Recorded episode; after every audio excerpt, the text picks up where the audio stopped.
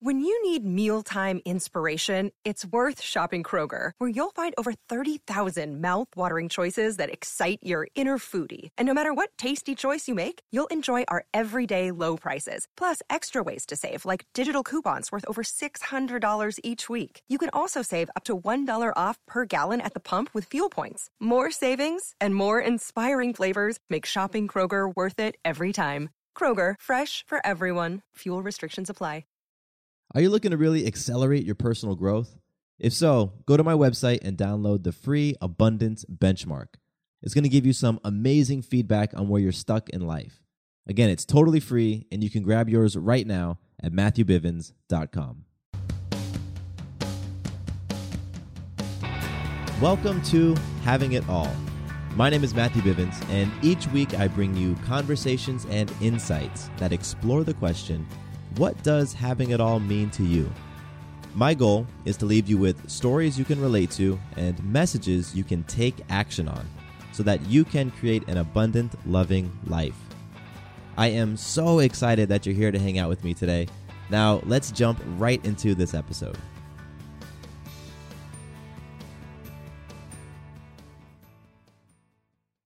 My guest today is Heather Gray. Heather is an executive coach working with entrepreneurs and business leaders who have achieved that external success. You know, the great career, the fat bank account, all the titles behind their name. But that success has come at the expense of their internal well being. So, what Heather does is she helps them have the lifestyle and the wealth that they want, but also the personal fulfillment that they truly desire. Now, what's cool is that Heather's business and website have a very familiar sounding name, which we'll get into in a second. And so, with that, I am very excited to be chatting with Heather on this episode. Heather, how are you being today? Oh, I'm so good. I'm so excited to have this conversation with you. Thank you so much for having me. You are so, so welcome. Thank you for joining me and uh, hanging out for a little bit. And so, I, I teased the name of your website in the intro. Uh, but can you share it with us now? Sure. Uh, I built my life, my passion, and my business around the idea of uh, letting people know that they can have happiness in the life they want. They just have to choose it. So I called my business choose to have it all.com. Boom. I think that is so cool. And it is very obvious that, you know, why you and I wanted to connect. Your website is called Choose to Have It All, and this podcast is called Having It All. So you and I are speaking on some uh, some similar things, I imagine. Yes, absolutely. And I, I think too, it's so important for people to recognize that it's possible for them, but that they have a role in that. And I think sometimes people think that having it all is just for the lucky rather than uh, a sort of an action response to the things that they've done. Hmm. So, what does having it all mean to you? I think for me, having it all is a sense of well being and balance uh, across a couple of areas in my life. That personally, I'm feeling fulfilled in my relationships. Professionally, I'm feeling fulfilled, but I'm also living up to my potential. I think sometimes in my work life, that hasn't always been true. And so I've never felt totally complete professionally because I always felt like maybe I was holding my potential back. Um, and then I also think um, there's this internal sense of not only my relationships with other people, but the third part is that my relationship with myself is good. Like mm. I'm good with me and I can just do me and be good with that and where I'm at, in addition to knowing what I'm working on next. Oh, that's powerful. I love that you brought in that relationship to self. Yeah, I, I think it's key, and I've talked about it on the show. And it's just, I think it starts there. You know, I, I believe that you can what you can you know the, the extent to which you can love yourself is the extent to which you can love other people. I also think too that it's about accepting yourself and your limit your limitations a little bit too, right? It's not just like, oh, I accept this, I accept that, um, but also too, like for me, I know, for example, I'm a natural crier. Like I'm going to be the person who cries at a Hallmark commercial. I'm going to be the person who cries every holiday, thinking about the people who've passed away in the years before that I'm never going to share another holiday table with. And I can either get mad at myself and be like, wow, you're such an emotional mess or hey i'm a natural born crier and that comes with the picture. Yeah. Well that's awesome. That acceptance is so huge. So huge. So how did you get into this type of work? Where you did you go to school for this stuff or did did did uh i Yeah, it's actually been a bit of a long road. Um, I started my clinical training is as a clinical social worker, and I kind of since I was 20, 21 or so, I had always said that I was going to go into program management in residential treatment facilities, which are like homes and programs for adolescent girls and boys who struggle in the community. They can't get it right at home. Usually, their stories come with tons of trauma, tons of uh, trials and tribulations. And I had gone into program management thinking that that's really what I wanted to do. And I did that for about 10 years until I hit burnout. Um, and then that's when I made a move to kind of working one on one with adults on their own personal development, achievements, and life goals. Now, why the topic? You know, why why work with people Uh, on how- personal development? Um, I think it's because I having worked with so much with trauma and working with so much with kids who awful things had happened to, one of the things that I ended up learning about is that the kids who kind of made it, the kids who showed resilience, were the kids who decided this isn't how my story's going to end. It doesn't end here. I'm going to learn what I need to learn. I'm going to learn how to act better. I'm going to learn how to talk better. Hmm. And so what I I really kind of came to is that I think there was a lot of in the clinical movement and in the private practice mental health movement, it's, oh, you're depressed. Oh, you've been traumatized. Oh, this awful thing has happened to you. And my perspective has never been life happens to you. It's life happens to everyone. So what are you going to do about it? And I had to say that to an eight year old girl and a 14 year old boy. And at some point, I think we stopped telling that to adults. And I, I was kind of the rogue therapist for a while in private practice before I moved into online coaching, saying, okay, all these awful things happen to you, but uh, what are you going to do about it here? Because you still have choices. And that passion and that belief that you can build a life regardless of what's happened to you has just kind of gotten stronger and more clear and more centered for me the longer I've been talking to people. That's awesome. That's so so so big. I think when it comes to choosing to have it all is understanding that life serves you up circumstances, and you get to choose how you want to respond to them. And I, I just And it's I- so powerful. Absolutely. And I don't think that people sort of say that often enough because I think what ends up happening and it's funny cuz you you kind of have to find your tribe, right? You have to find the people who believe in this and who agree with you because if they don't agree with you on it, they're never going to change in the first place. But it's this idea of like as soon as you buy into this message, no matter what the heck has happened to you, you're not a victim anymore. You have a choice in like what you can do next and you can survive way more easily when you're the one who's decided this isn't how my story ends. I don't like where I'm at right now, so I'm going to pivot.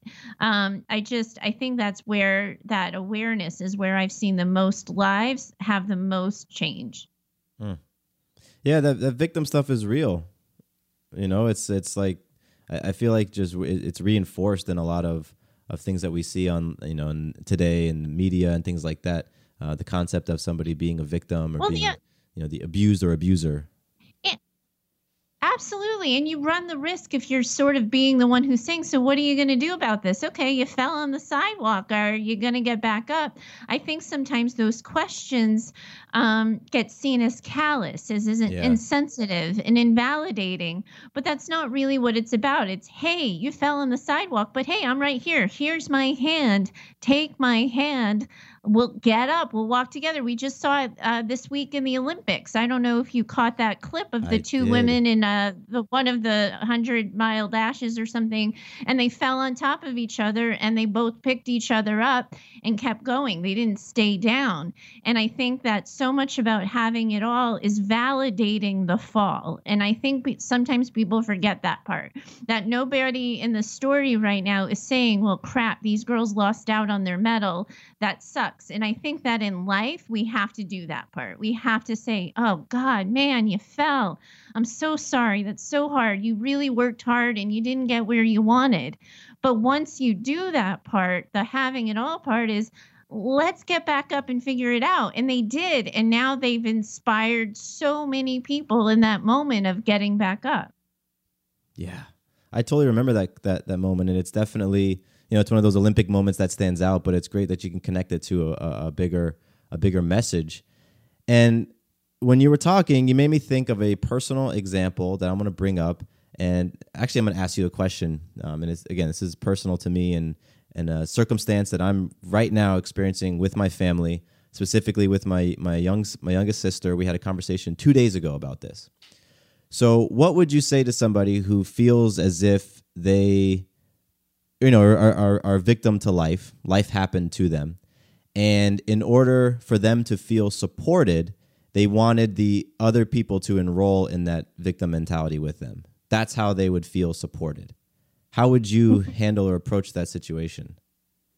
I think the first step I do is I say, Hey, I know you want to rescue right now. I know your story is that this has happened and this has happened and you've been through this and you shouldn't have to fight anymore. That's getting through it and still living and still surviving, that you did your business. Like, and now it's someone else's turn to hold your hand and drag you through life.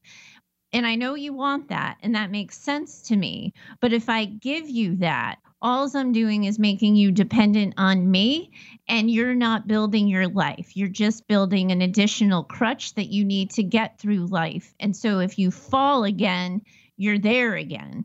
And I don't want that for you. I don't want you to be down on the ground falling because the next time you fall, if I don't rescue you right now, you're going to know how to get back up. Wow. uh, don't have I don't have much to say because that well, I'm gonna I'm gonna encourage my uh, my family to listen to that portion because yeah, that whole concept of of feeling like someone needs to be rescued. I mean, I've been there. You know, I've I've uh, hit my head on the concrete and then wanted somebody to to pick me up, dust me off, patch me up, and make sure that I didn't do it again. And then when I did do it again, I looked to them and like, "Where are you? You didn't come and rescue me a second time." And then you're constantly longing and yearning and searching and you're in this like empty hole place of scarcity mentality where i'm not going to get my needs met because i need other people. If you can kind of tune into your capability and what it is that you know and what you've learned and then you get back up you did that your damn self and then like you've got that in your back pocket. You know one of the things that i always kind of go to is that that professionally, I've always been pretty good. I, I don't pretend uh, to take that for granted, that I have a talent with words, I have a talent with communicating. Um, and I, I know that that kind of thing comes easy for me. I was the one who got A's in high school in psychology and English, and I got the C's in uh, biology and math. I've known that since the beginning of time. But when I get scared and when I get anxious, I remember the night in a residential treatment center when it felt like there were more kids than adults and there were more kids acting out than adults and they rioted on us and it was super scary and i had to lead that situation and manage adults and manage the other scared kids. That happened matthew that must have happened like at this point in my career it must have happened 12 years ago. I still go hey that was my worst night ever. It's mm. not that bad right now. Wow. and i lean on it Wow, that's powerful. Yeah, it's yeah, like if you, I, you made it through that, you can make it through the next, you know, challenge that, that, that you come up against don't think people use their challenges that way. Life happens to all of us. It sucks for all of us.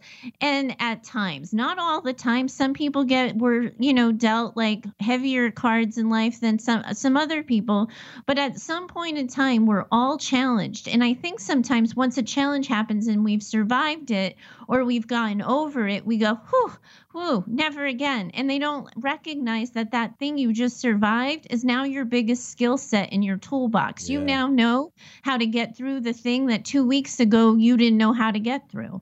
Yeah.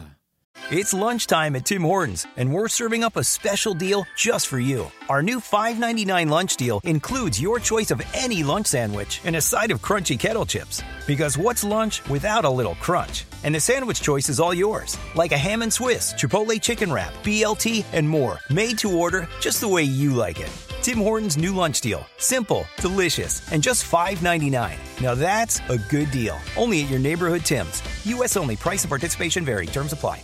Save big money on exterior wall lights. Now at Menards. Find your style with Patriot Lighting. Exterior lights enhance the look of your home. Choose from over 50 options from Patriot Lighting. Now through May 19th, get $10 instant savings on a single qualifying purchase of $100 or more on in stock outdoor wall lights. Check out our entire selection of outdoor lights and see the rest of our deals happening now on Menards.com.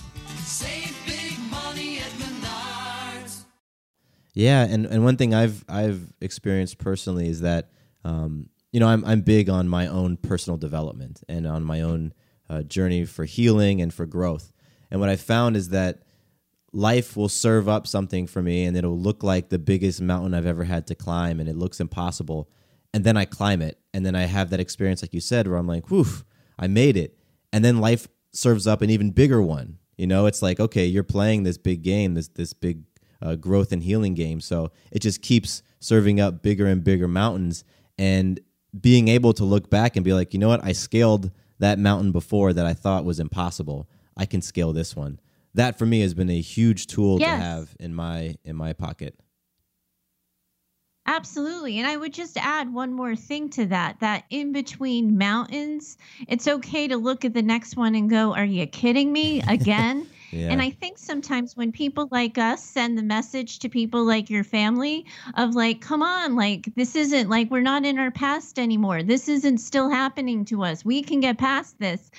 And, and you you like you're sending that message of positivity. They don't hear that validation. But if you go and it's not fair that you have to do it again and you don't want to do it again, but not wanting to do it again doesn't mean you can't do it again. I still mm. think you have to embrace the suck a little bit. I heard that on a podcast uh, with uh, Michael O'Neill the other day.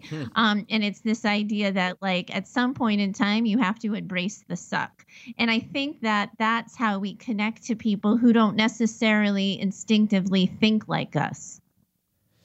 Yeah, and I, I know for me, sometimes I've come off, across as um, lacking empathy, and so Yes. you know, being able to embrace that suck is is huge. It's huge. You just don't live there, right? Like you say, yeah, this sucks, but we're we're getting up now, right? yeah, absolutely. So, tell me a bit about some of the challenges that your current coaching clients come to you with. The people who have the, The- you know, the- the, success sure. on paper, but are feeling like they're lacking something inside.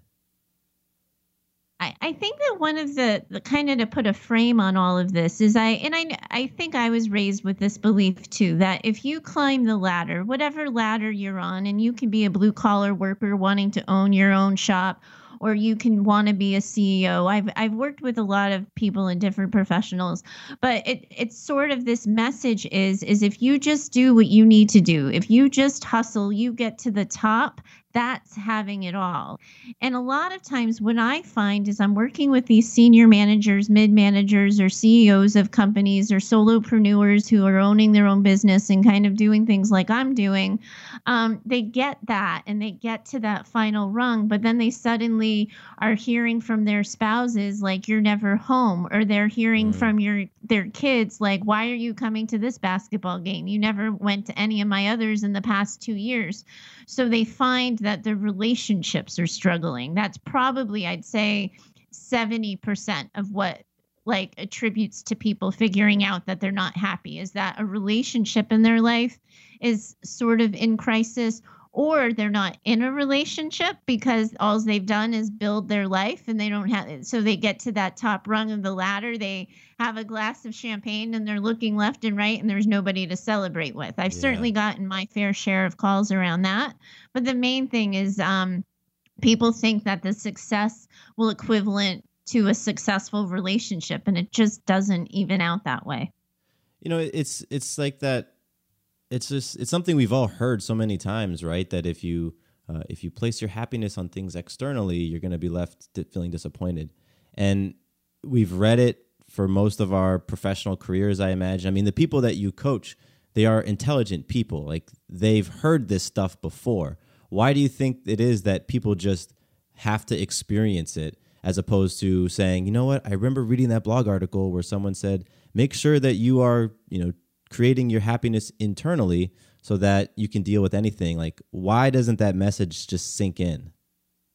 Matthew, it's my story that they're not reading those articles. It's my story that they're so focused on work because they're told that if you're successful, you have it all. So they're reading the articles on how to interview more effectively and in less time. They're reading the articles on how to get that next promotion, how to negotiate your salary, how to nail that lead, how to make a cold call.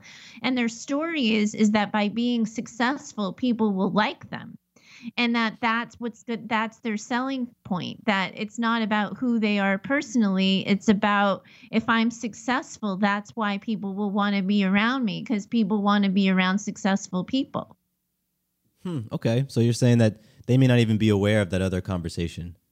Not at all. Not, that's more often than not. That's what I, the first conversation I'm having with people is to sort of say, Are you aware? Like, you're okay, so your wife or your husband has come to you and sort of said, I'm not happy in this marriage. And you're turning around and saying, Well, what do you mean? I just took you to Malibu and you don't like that BMW that's sitting in the driveway. What are you talking about? You're not happy. And I, the first question I say is, If I were to ask you what your partner needs, what are the three emotional needs they need on a regular and consistent basis in order to feel seen and taken care of by you? It's dead air every like hmm. nearly every single time because they they've checked off the list of I've brought in the money. They have the nice car. They can go on vacation. We got our kid a special you know premium membership to a special summer camp this summer.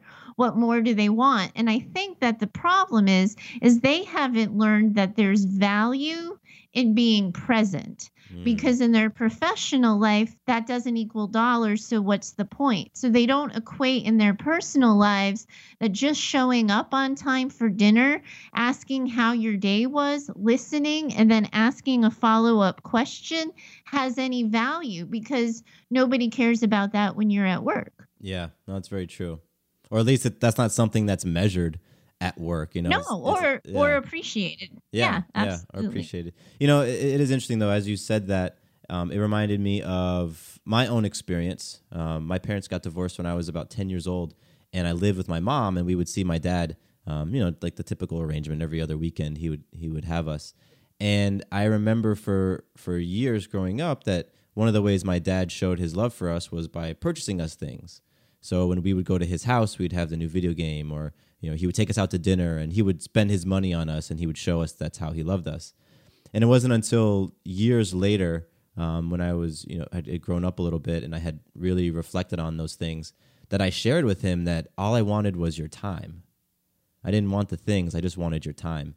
And you know, it took. It, he was maybe sixty years old when the first time he heard that, and the first time it sunk in. So I, I get what you're saying, where people just they aren't having that conversation about you know what truly is important. And I, I think that so much of it is is because they spend so much time developing their professional lives, they don't develop their personal sort of sense of self and personality and who they are and who they bring to a relationship. So they don't know that. They think their value is in what they can provide. And that it, it's like eye opening. Like, really? You want to spend time with me? And it's almost like shocking because they don't see themselves as valuable. They don't hold themselves in that kind of esteem as somebody that somebody else would want to spend time with. Hmm, that's a really interesting way to look at it. You know, the the self value piece. Like, are they worthy of somebody else's love? I used to hate that stupid expression that nobody can love you until you love yourselves. Uh, You know, I used to think that was like a victim stance and like all you're doing is blaming the victim like, wow, you've been traumatized and now you have to love yourself because you've been traumatized in order for anybody else to love you.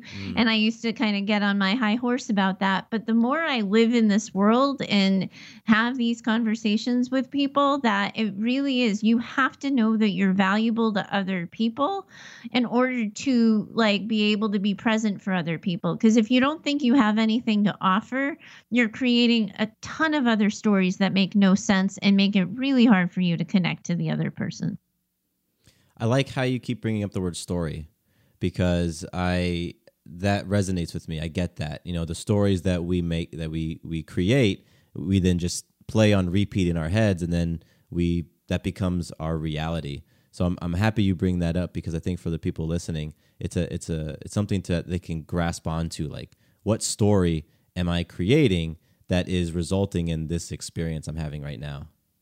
Absolutely. And the way I kind of explain it to people is when someone says something, does something, or doesn't say and doesn't do something, we create a story about it. So, for example, if you know like you you know you make a nice dinner for your wife and she doesn't say thank you you can create a story about that that she didn't even notice the extra effort she doesn't really care um, when in fact she might have just been so grateful to have that dinner taken off her list and to be able to get 10 seconds of relaxation that she went and took those 10 seconds of relaxation rather than having that conscious moment of thanking you. It doesn't mean she's ungrateful. She might have just forgotten to say it.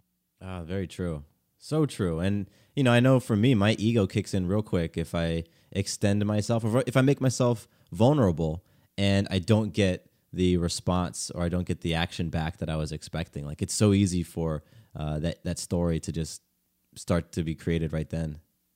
I absolutely. I, I think that the same is true for me. I I find it too sometimes that um, it the way it translates for me is because I tend to be thoughtful and because I tend to be insightful when people aren't thoughtful towards me or when they don't seem to know or understand me. My story is is why is it that I'm always doing more for other people than they're doing for me when in actuality when I have those really kind of raw personal conversations with people, it's not that they're not thinking of doing anything for me. It's not that they're selfish. It's that they think I've got it because I present as so confident and capable um, that the story I'm sending out to them is I don't like almost I don't need you. I've got it. That part of getting my needs met in relationships means I have to be vulnerable and say out loud I have them rather than expecting other people to read my mind and know that. Mm. Yeah, that communication piece and just being bold enough to say what you want and sort of releasing what happens after that. Every single time. It's you know, anytime there's a conflict in a relationship, the first thing I tell people and the first thing I try to teach people is tell the person what you want them to think. Because so often we don't say something because we're worried about how it's going to be taken or we don't quite know how to say it. But if you just simply say out loud, hey, I did this nice thing for you, I kind of like, I'd hope that you, you know, would have acknowledged it or said thank you. And my feelings are hurt that you didn't. That opens up the dialogue for somebody to say, oh my God, I'm so sorry. My head was in 50 million different places. But you have to tell the person what you want them to think and say it out loud before any of that gets worked out. Hmm. So I noticed that when I was looking at your site, like a lot of your your content, your blog content, at least what I was seeing, was about relationships and just kind of like what you you described. So, what ha- what has been your history with the primary relationships um, in your life in your past? Because it seems like that is a something that comes out, you know, right now for Sure. you. Sure. Um, I I'm married. Um, my husband's name is Damon, and we've been uh, together since 2003, and we got married in 2009. Um, and he's certainly my primary relationship, and he's my primary support. We've been through a lot together. Um, he suffered a spinal cord injury two years into our relationship, so he was um, at the time when I met him, he was quite active and able to walk, run, and and do um, a bunch of other things. And he was in an accident. Uh, suffered a spinal cord injury and now he requires a wheelchair. Um, so life handed us a huge challenge. Uh, And now we're going back like 10 years ago. So it, it doesn't feel so recent anymore. But um, that's certainly been like the cornerstone of how I've learned to um, navigate relationships and to make them more real and understandable for people. Um, I also I'm close to my sister and I my parents as well, and I have a, a small core group of uh, friends that I really heavily rely on as well. Yeah, so relationships are big for you. Yeah, I I think they yeah, absolutely. And I think they're big for a lot of people. I feel like if our relationships are good, we're good. When relationships are in crisis, it's just kind of distracting. I always tell people work can be good so long and you can have a hard time in your personal life, but if your personal life and work are in conflict at the same time, that's when it, it gets bubbly. But yeah, I think that people really um find that whatever level of relationships they want because i certainly know a lot of these people who call me um, they're not looking for like a long-term uh, committed relationship that a romantic relationship or marriage isn't necessarily considered something their cornerstone in their own lives but they want to be good with people and have people be good with them um, nobody wants to be an island at the end of the day however close they want to be to other people that's usually personal preference Hmm. Oh, that's powerful.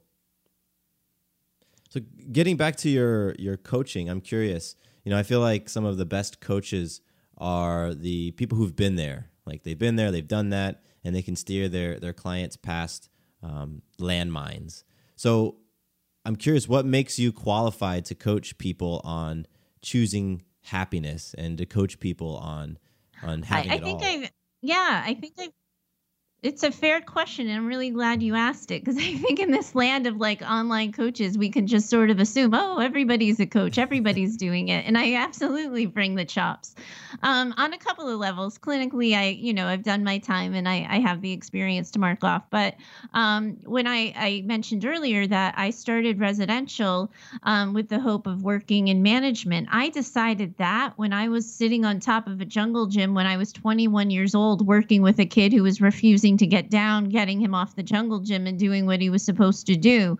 Um, and I kind of thought I was always going to be a program manager. I worked my way up a ladder in that residential program for 10 years and I got to the top of the ladder and I hated it. And nobody prepared me for that. Nobody said, hey, when you decide what you want to be when you grow up, you're going to get to the top and you might find out you're wrong. um, and it was it was soul crushing um, because I had worked so hard and I had so confidently decided at the cocky age of 21 that I knew what I wanted um, and that like my life was set. Um, and I I had to pivot two years. I you know I worked ten years uh, getting to the top. I became a program manager, and I tried to give it my all for two years, and it just didn't make me happy. And I I had to pivot, and that's when I I started a brick and mortar private practice and I really loved being my own boss. I loved being in control of my schedule. I loved the switch that happened when I was in private practice from working with people who were mandated by other people to see me to people who could just knock on my door when they were ready to see me and wanted to see me. Um, so professionally, that's kind of how that happened. But also personally, like I mentioned it, you know, earlier, um, I was two years into my relationship with my boyfriend when he was hurt and suffered a spinal cord injury. And I had to re-choose whether or not I still wanted a life with him, whether or not I wanted a life as, you know, the partner of somebody in a wheelchair living with disability, whether or not I wanted that part of my life because I couldn't just say, oh, I'm dating this person, he suffered this injury, now this has happened to me. I kind of I had to re-choose it. I had to mm. say, no, okay, life happened, but this is my life right now and yes, I still want it. And I think those moments of introspection are are so scary for people and i i certainly remember being scared um, several times on this journey but having gotten to the other side and making the decisions i needed to make to have the life i've wanted i i'd do it all over again Oh, absolutely. Yeah, yeah. It, it's it is one of those great things when you are faced with that fear, when you're faced with that thing that makes you incredibly uncomfortable, and you move through it. You can look back on that journey, you know, whether it was something that happened in a day or a week or ten years, and be like, man, it was all worth it. It was all so worth it. Well, uh, without it, I wouldn't have become the person I am right now. And I, I think sometimes that's the other part of self acceptance is that, like, you have to like yourself, you have to like your life. But at some point in time, what's that, like, elevator summary you're going to make about like why something had to happen or what you learned from it what's the takeaway um, and i think sometimes people are so afraid to to look at that takeaway um, it, but when i realized that i had spent 10 or 10 years working at a job that ultimately wasn't going to be what I wanted to be when I grew up. It was the worst breakup ever. Um, but then recently, when I wanted to sort of be bolder and dream bigger and reach more people by creating an online business instead of a brick and mortar private practice suddenly it was like i was able to remember well you've done this before. Mm. like you pivoted. You made a switch and it turned out great for a while. Maybe this new gig of yours and this new dream will turn out equally great. Yeah. Yeah you're able to to look at that experience and you know you tucked it away in your pocket and you could pull it back out and say, "Yeah, I've done it before," or "I've done something that at the time felt like you know the hardest challenge in my life." Absolutely, absolutely. So you mentioned when you were you, going through that um, your professional journey, the the ten years to get to the top of your ladder. You get to the top, you realize it wasn't what you wanted. You realize that it just did not align, but you you kind of grunted it out for two years what sort of things bubbled up for you? You know, what what what bubbled up in terms of conflicts and other areas of your life because your career and you know you following your passion or your dream was out of alignment um, well, the the first way I figured it out is I was crying every Sunday night before I had to go to work. Wow. Um, it it just it didn't sit well with my soul anymore, so to speak. Um, I it was also I think it was hard for my husband at the time to be supportive of me going in uh, day in and day out um, when I wasn't happy. Um, and I think that we we all create this loop, and I, I'm sure your listeners and you might even resonate with this too. Like, so I'd be crying on a Sunday before going to work, and then I'd have some awesome kid moment on a Wednesday, and I'd be like, oh, that's why I'm here. Yeah. Like, of course I need to stay. And then on Friday, I was so thankful the week was over and it was a weekend, and I was in a good mood because I'd have two days off. And then on Sunday night, the Sunday blues would hit, and I'd be in it again. And when you do that enough, um, you just realize something needs to change. Now, the funny part of that is, is my job was so stressful and kind of ridiculous and crazy that I there was no way I was going to figure out what I really wanted.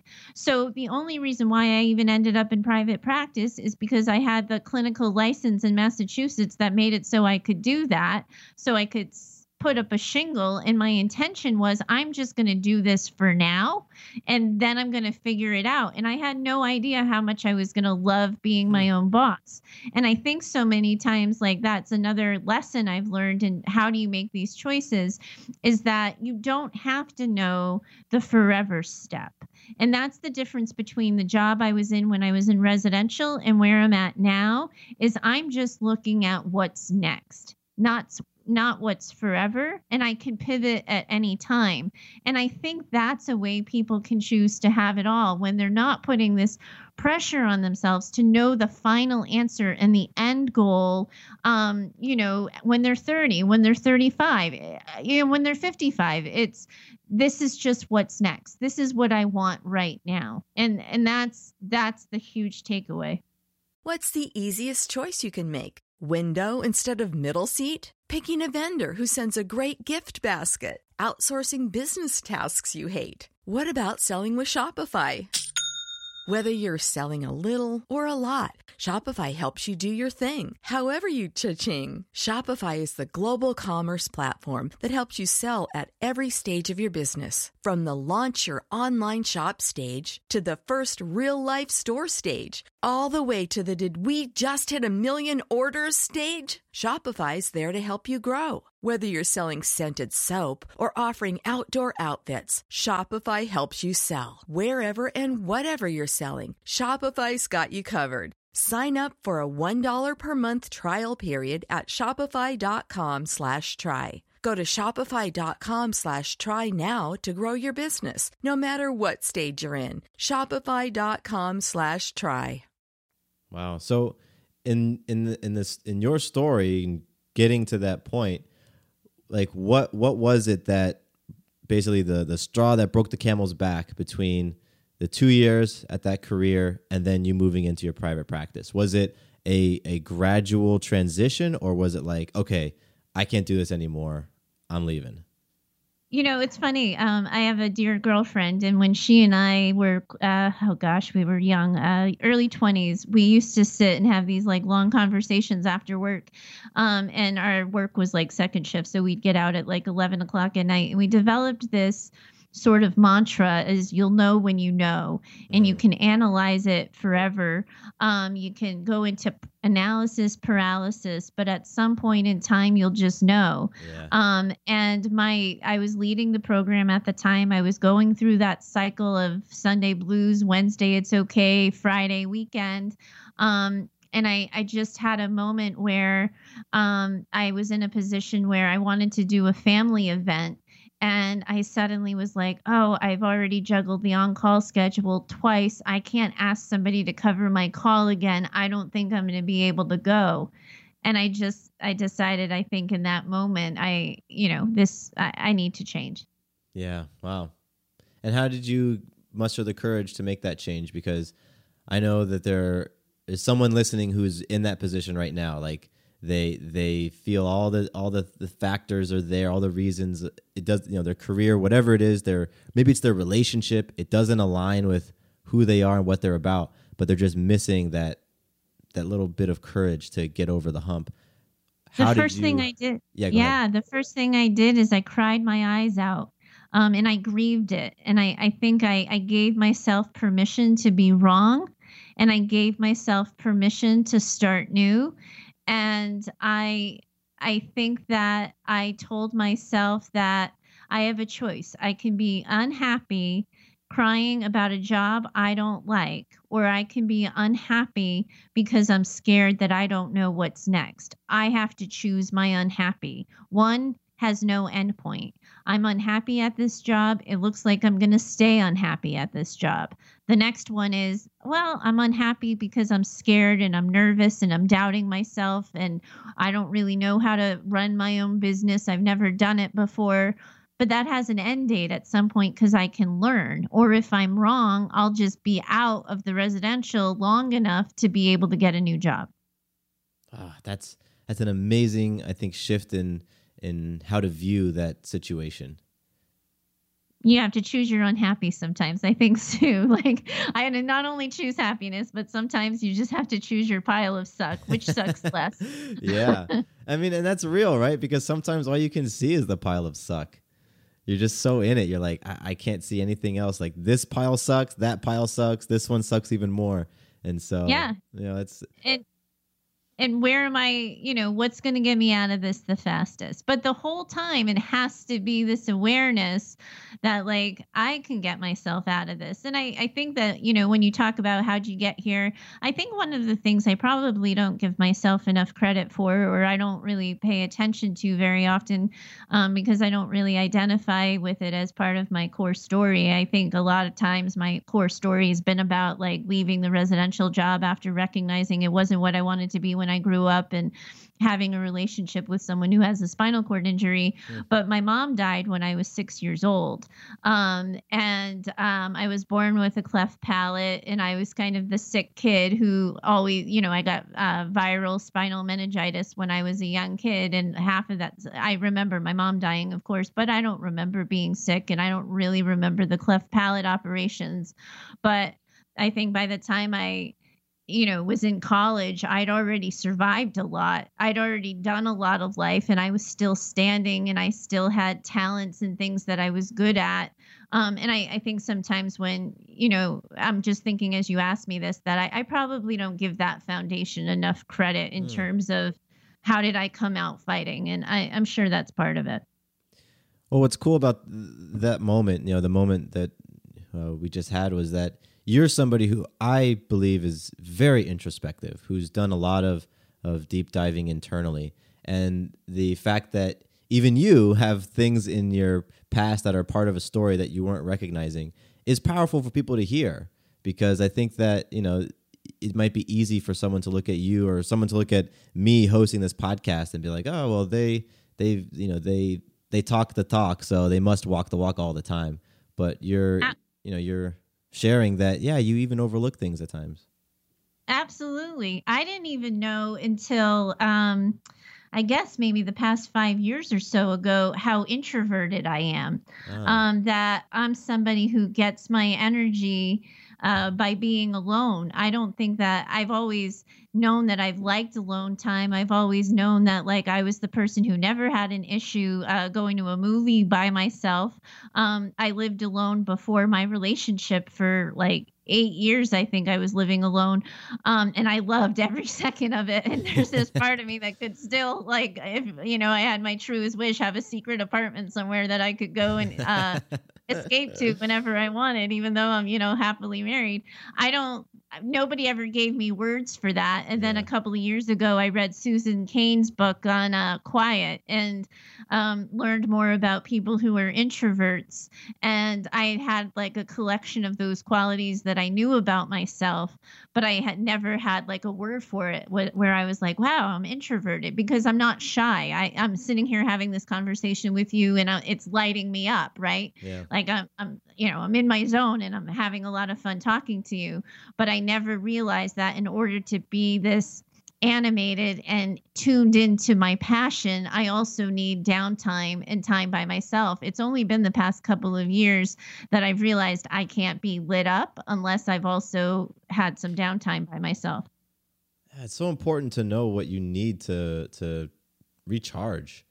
You know, to be aware, like, oh man, I'm feeling a little bit depleted. I need to do X, Y, and Z because I know that's what helps me to to get back up. And what I I also want to put an asterisk on that, like, it's a healthy thing that you're doing. It's not.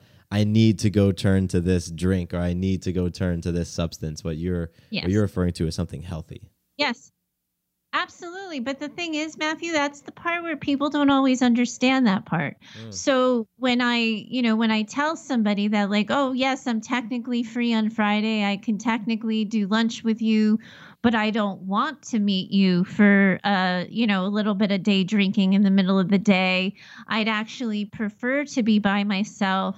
I, that, that's where it gets tricky that it's it affects relationships and i think sometimes that conflict with our needs and how they impact our friendships our personal relationships or relationships with family i think that's a lot of the reasons why people stop tuning into their needs because their needs create conflict for other people What's interesting about you saying that is I agree, 100% agree.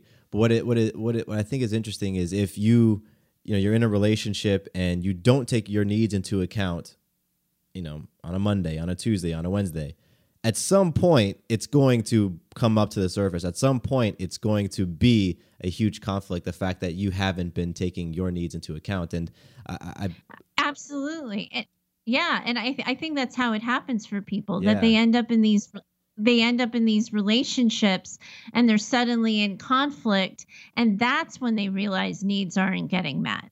Um, because they've just they've denied that they needed it. You know, I I worked recently with a man who was really into. I always like laugh about this, but I don't know if you know about like the Pan Mass Challenge, the huge bike ride that's a, like a fundraiser on the East Coast. I don't know even know how many days it goes on, but every year somebody ends up in my office because of that stupid bike challenge because people don't know how to talk about why that's really important to them, why exercise really matters, why gym time or training time or rock climbing time, CrossFit time, like you know, uh, you know, fill in the blank there. Um, is important to them and their spouse doesn't understand so they just back off. And they say "Ah, i don't need to do that bike race. I'll just send in my check. That's good enough to support these people. I, it doesn't have to be me. But then a year and a half later they're unhappy in the relationship and they haven't made the connection that it's because like wow bike riding used to be really important to you. You used to be a racer. You used to light up bike riding. But because you didn't want to have the fight you stopped saying it out loud and now here you are at the top of the ladder where you have eight weeks paid vacation every year and you don't know what the heck to do with yourself because you gave up bike riding so long ago you forgot it's a thing you like Oof. Yeah. Yeah, it's so important to to honor yourself and your your things that you want to experience and the things that you feel you need. and and to be able to say it out loud rather than giving it away. Yeah, yeah. Oof. Well, I am um I'm looking at the time and I want to ask you a question. Are you comfortable with going over a couple extra minutes because there's something I wanted to ask you and it it'll go past sure, the 40 minute absolutely. mark. Yeah, Cool. All right, awesome.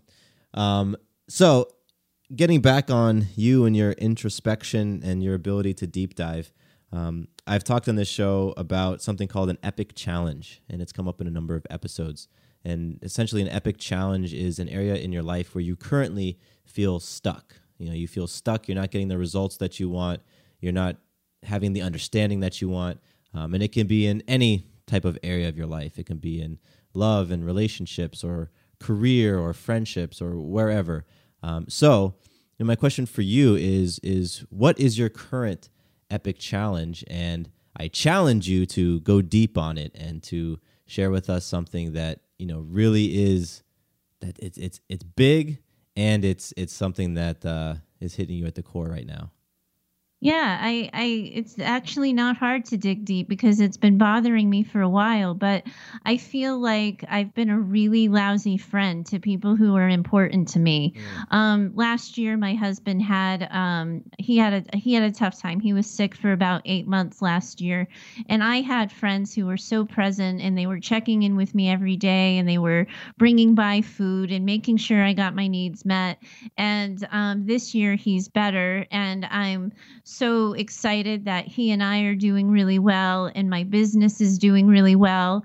Um, last week we were on vacation. We got to go to New York City and we ate our way through New York City. But the week before vacation, I was kind of hustling, right? I was trying to get all my bases covered before vacation. And I had a friend sort of message me kind of tentatively and let me know she was having a hard time. Um, and I, I just, I didn't respond. Um, I, it almost in the moment I got that message and it felt like I don't have time for this. Um, and I didn't necessarily want to make the time. And that is not me, Matthew. Like that, I'm not somebody who ever thinks or feels about a friend that like I don't have time for you. Um, and I don't want that feeling and I don't like that feeling, but I feel like that is an area where my balance has shifted in an, in a way that it never has before that my marriage is rock solid. My business is living up to the potential that I want it to live in and I'm helping people and I'm taking care of people with their depression and their struggles. And suddenly I have these friends and it's not just one time. I, you know i could forgive myself for one isolated incident. This has come up a couple of times over i probably say the start of the year when i really started dreaming bigger for myself professionally is that i haven't made the time for my friendships that i i really want to make and I, I don't always feel like I, I know how to make the time because something's got to give and at the end of the day I, I think I end up choosing either my my alone time my marriage time or my business time and I, I really worry that I'm hurting my friends Hmm. That's real. That's real. So I mean, we're almost eight months when we're as we're talking right now. We're in August, so almost nine months, excuse me, into the year. And you said you've been experiencing this since the beginning of the year. So do you see like the the place you hold for your friends and the expectations dropping a little bit to counterbalance the time and energy you've been putting into your relationship with your husband, which now you guys are going out and doing more things, and your job, which uh, your career, which something you're building. Like, do you do you see it counterbalancing, or how how do you you see yourself addressing the situation? The the first step and it was you know it's so funny is when it first happens you sort of say to somebody oh i know we haven't gotten together in a while i'm so sorry and you get the immediate oh it's okay i understand like yeah. you're finally able to go out and do things and you feel like you've been given a pass Yep. I don't think I knew at the first time I said it that that was bothering me then, that I didn't want to be the person who says, I'm so sorry, um, I can't make time. So, what is starting to shift um, Um, and it's only, I'd say, really only since like the past week or so, Matthew, like I'm just getting on this now, is changing my expectations for what time with my friends looks like. Mm. That it's okay if it's just a phone call, but that I'm not going to wait for someday. I'm going to schedule it. My sister and I, um, we both have August birthdays, and we always do, instead of presents for each other, we spend a day together. And we texted just today about like okay when is girls day? And my instinct was oh well, your life's really crazy right now. Let's not schedule it. And she sort of said if we don't schedule it it doesn't happen. And it was like a light bulb moment that that's what i have to do with my friends. Because if it's on my schedule professionally it happens. So if i want more time with my friends i can't rely on making time. I have to schedule it. Um, and you you know there's this uh, in the leadership mod uh, world there's some talk too about like you you schedule your priorities. Yeah. um, you don't prioritize your schedule. Yeah. and it's so funny professionally i've nailed it. I i schedule the articles i want to write i schedule my coaching sessions i want to do i schedule interviews like this with you but i haven't put my girlfriend on a schedule in a really long time well now they're starting to get added to my schedule and i can I don't think I'm I'm going to be right with myself or right in the relationships until I've sincerely apologized for not being available. Um, but I think that I'll, I'll be doing better by the end of the year. Uh, so it sounds like you, you're doing a couple of things. You know, you said owning it, owning the fact that you that you haven't made them a you know as a priority a priority like they were in the past. And then you got into some of the effective things that you were doing in your business that were working. You started to implement them in the friendships as well with the scheduling. I like that and I, I think that's the way a lot of people can learn how to manage life challenges. That if you're struggling personally, more often than not, you have a professional skill you can lean on that translates. And the same thing in business is that if you know so, you know, I was talking to somebody the other day who's talk was he's a manager and he was telling me about this over anxious employee and I said, "Well, you have a kid. Have you ever had a kid wake up in the middle of the night scared to go back to sleep?" And he's like, "Yeah, that's my life right now." And I said, "Well, what do you do?" And we walked through it that he hmm, lowers wow. his voice. He uses shorter sentences. He he says more encouraging statements. I said that's the same thing you can do with your nervous employee because at some point in time you're still telling your kid, "Hey kid, you got to get back to bed." Yeah. You're still having accountability, but you're also offering the nurturance. And I and that's how I walked him through it. Oh, that's great. That's fantastic. You know, because there, there are a lot of people out there listening who um, have achieved some sort of success. Like they've put a certain set of skills to work in an, in an area like career and it's worked out in their favor, but then they wonder why other areas haven't worked. And it's like, well, you've you've excelled at your career, you've been able to communicate with your team, so you can do it. Now it's just doing that with, you know, your family and your your kids or those relationships that you feel are suffering. So being able to translate all of those skills, I think is great. I call it tuning into capability. That if hmm. you can tune into what you're capable of, suddenly you're able to do it. Oh, I like that. Tuning into capability. Very cool. Well, Heather, this has been this has been a really fun, full conversation. I mean, we packed a lot in in, in just under an hour, and um, again, I appreciate you extending it a little bit. This has been great. Oh, good. I, I, I, enjoy talking about this stuff, and I, I am so grateful to have the opportunity to uh, talk to you and get to know you as well. Thank you so much. Awesome. Well, as as we come to a close, I do want to give you uh, the ability to do two things. Um, I want you to leave us with a takeaway, just some something that we can walk away from your story, your experience. We can put in our back pocket, some sort of tool. Um, and then I also want to I want you to let people know how they can connect with you, how they can get in touch with you, um, and learn more about you. So those two things.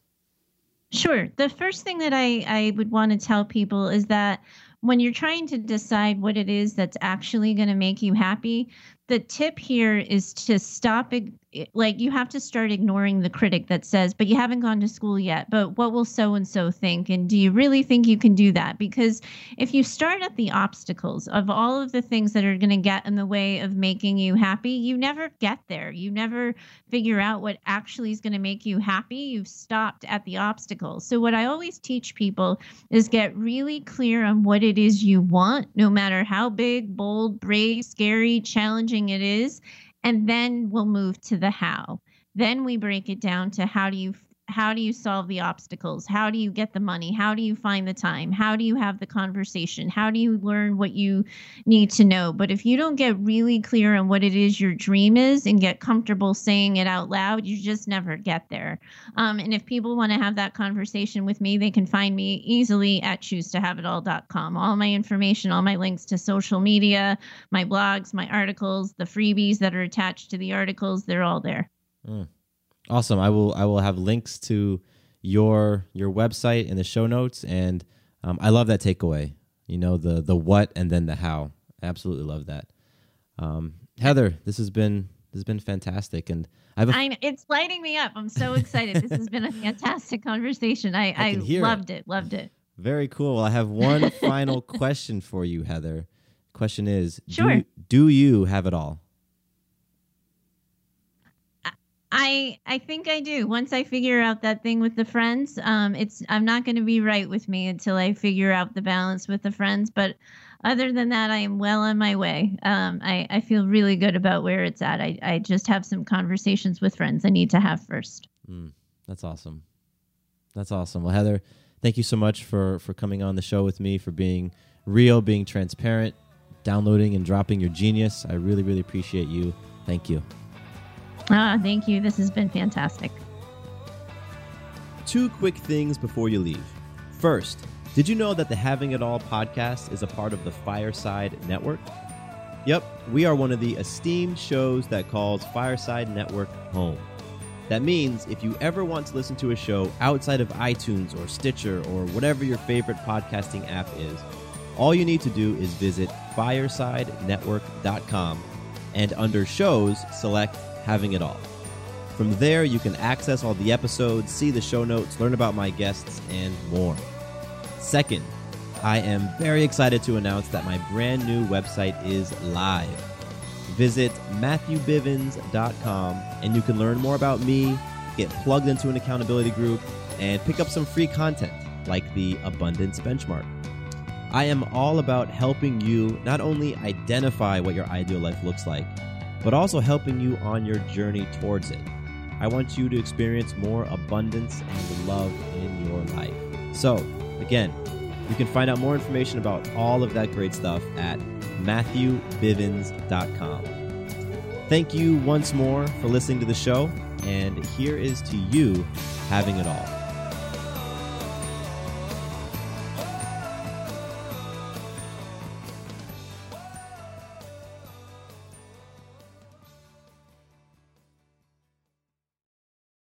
Does your father know you're listening to this podcast? Well, when you're done, why don't you stop by and check out a show that is 100% dad approved Dadages. Hi there, I'm Chad Higgle. If you're looking for useful insights and practical advice you can actually apply to work, family, education, philanthropy, and just life in general, check out Dadages. That's D A D A G E S, wherever you listen to your podcasts.